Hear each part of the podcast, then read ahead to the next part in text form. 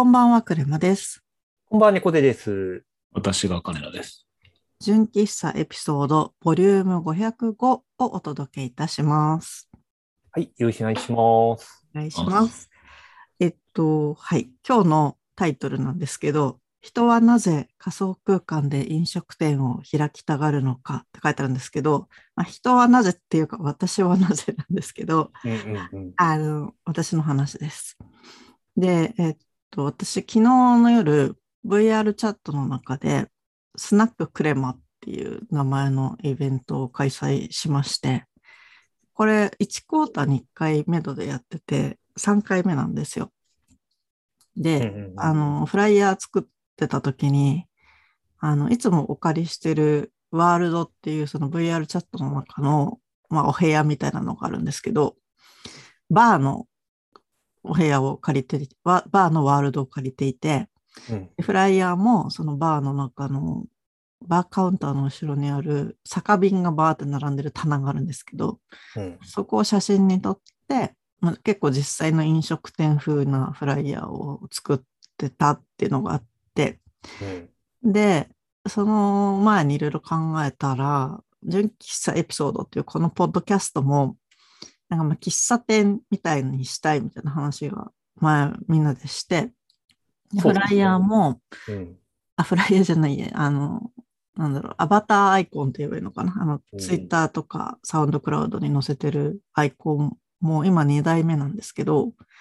その喫茶店の前にある看板を模しているっていうので、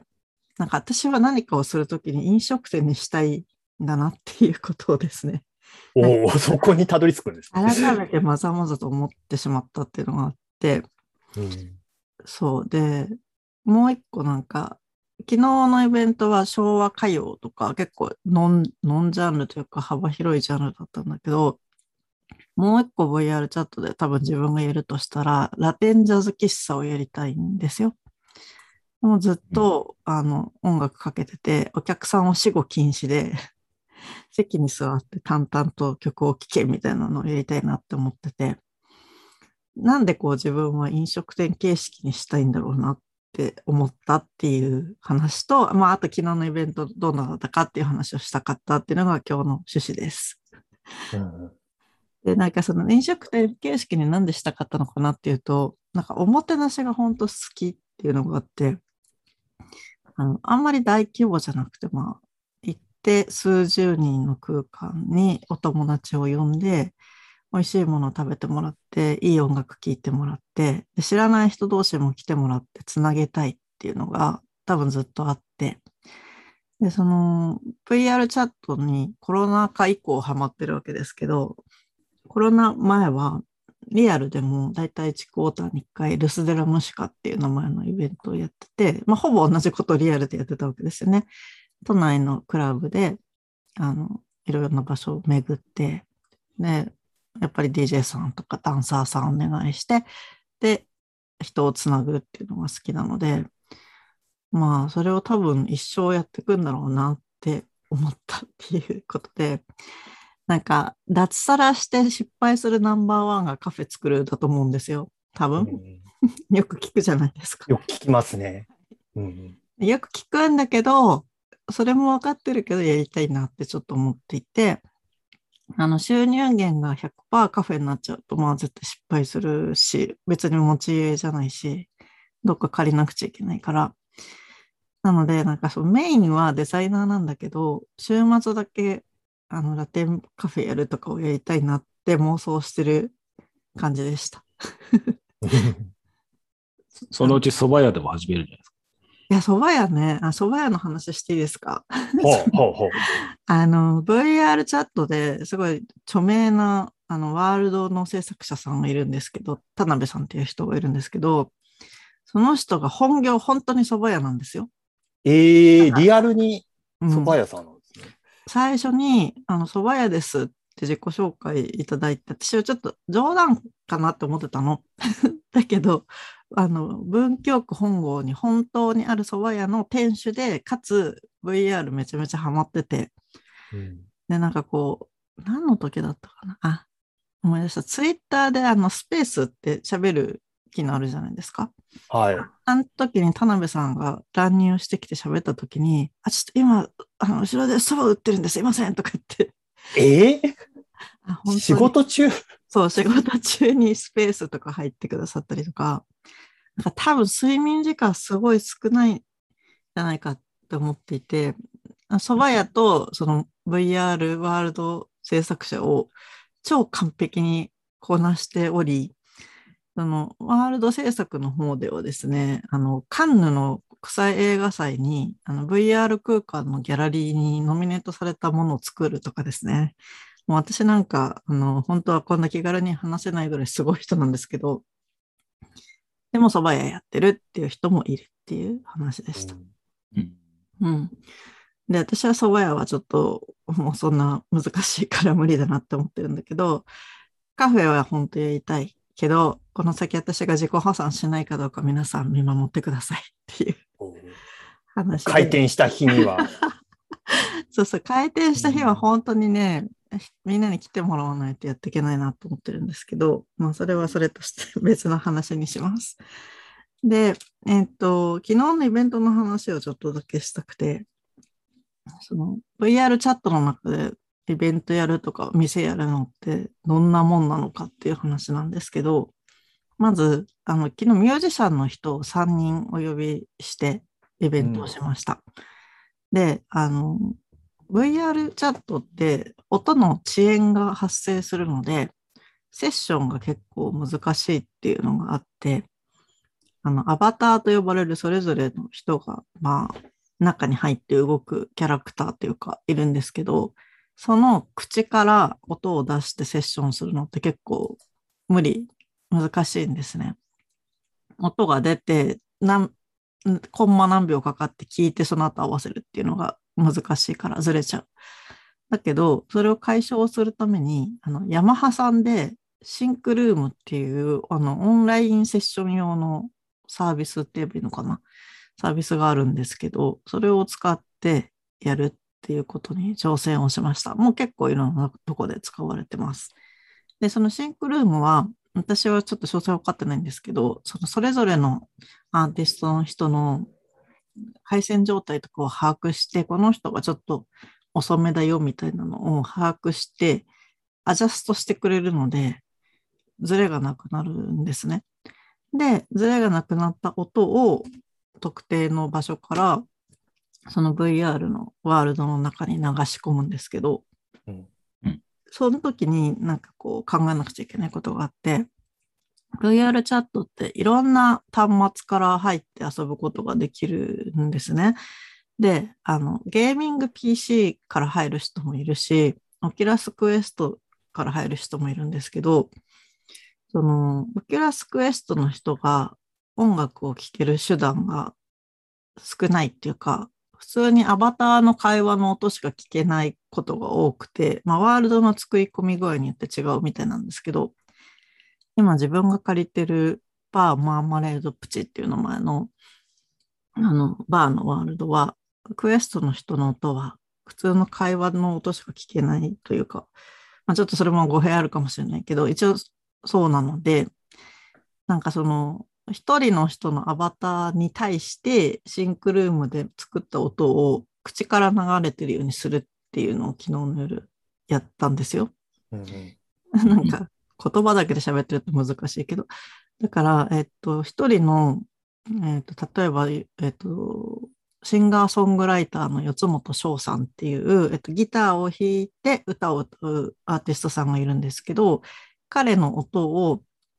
別のジャズピアニストのくぐまさんっていう人のアバターから音を出して、くぐまさんはちょっと柱の陰に隠れてて、スピーカーなんだけど、見えないようにしといて、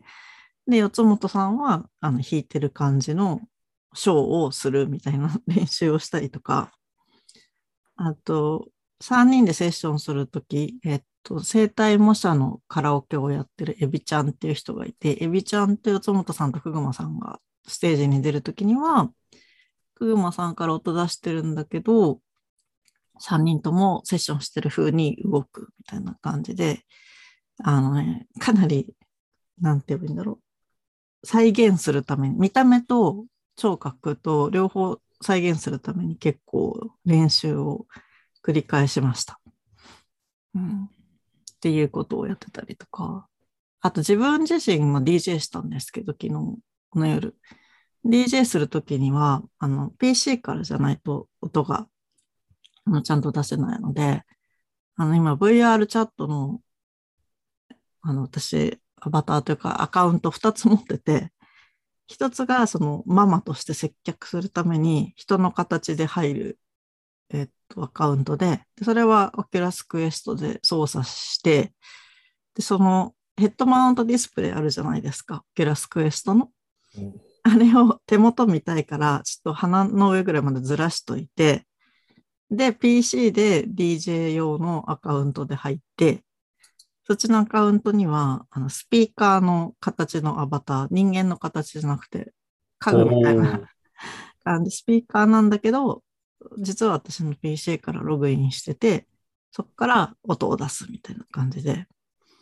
結構裏側は多分実写見てたらめちゃめちゃ面白かったんじゃないかなっていう、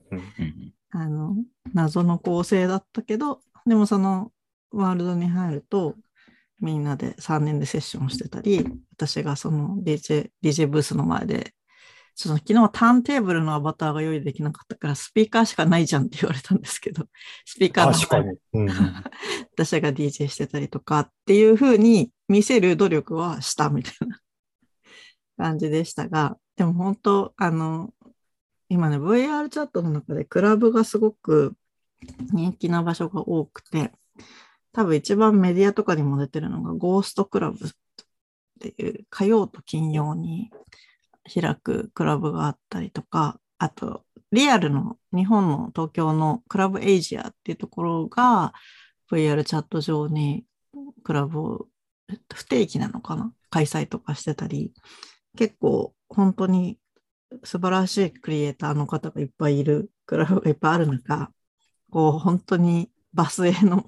すごい手作り感あふれるイベントやってるわけなんですけど、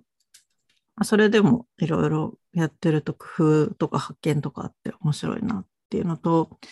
やっぱりその当日までに何回もシンクルーム上で集まってリハをして、でなんかシンクルームにつなぐときには有線じゃないとなんだろうな、音の遅延が発生するっていうか、結構ブツブツ音がしちゃったりして、日頃も線LANでつないでる人も有線でつないでくださいねっていう、そのジャズピアニストのくぐまさんは実際のお仕事って結構そのネットワーク関係のエンジニアさんでめちゃめちゃ詳しいっていうのが私たちのすごいアドバンテージで、くぐまさんにめちゃめちゃ聞きながらやるっていうですね。でうち IPv4 なんですけど、本当は V6 にした方がそのなんだっけ、用語わかんない、なんか名前解決じゃないんですけど、一回聞きに行く回数が減るので遅延減りますよみたいなのもあって、私は VR のために IPv6 にしようって今思ってるっていう、感じかな。そんな感じでですね、あとダンスをやるためにフルトラッキングの機材も買いたいっていうのもあって、あれその話って前しましたっけ、純喫茶エピソードで。トラッキングの機材買ったは今初耳な気がしますね。じゃあ今後の夢としてサルサはリアルでも再開したくて、もうちょっとコロナが収まったらサルサのレッスン再開したいんだけど、まあしばらくちょっと家に病人がいるっていうのもあって、あんまり外に出歩きたくなくて、VR の中でサルサをやりたいっていうのがあります。でオキュラスクエスト2だと、頭と両手の動きしか取れないので、3点って呼ばれてるんですけど、なんかそれを足の方も動かさないとダンスができなかったりするんですね。でその足を動かすために、もう古くはそのお部屋の中にそのセンサーをつけて、人間にこうもう一個なんて言うんだろう、ポイントをつけて、それを動きを取得してコンピューターの中に流し込むためのシステムが何百万みたいなのがあったりしたわけなんですけど、映画の撮影とかで見るタイプのやつですよね。体中にセンサーつけて、専用のスタジオでみたいな。そうそうそう。まあ、そういうのから今は個人でも入手できるものをシフトールさんっていう友達の岩佐さんがやってる会社なんですけど、そこが3万円ぐらいで腰と、両膝上と足首あたりのところにセンサーをつけたものを、Bluetooth で取り込むっていうもので、ハリトラックスっていう名前なんですけど、それが発売されてて、それだと買えるじゃないですか、個人でも。まあ、頑張れば3万円ぐらい。それでそれを買って、足を動かすっていうのを今やろうとしていて、そうすると、足を動かすのも、PC を通してじゃないとできなくて、で、PC を通して足も動かしつつ、DJ もしつつとかは、どうやってやればいいんだろうとか思って、だんだんもうね、部屋がすごいことになってってるんですよね。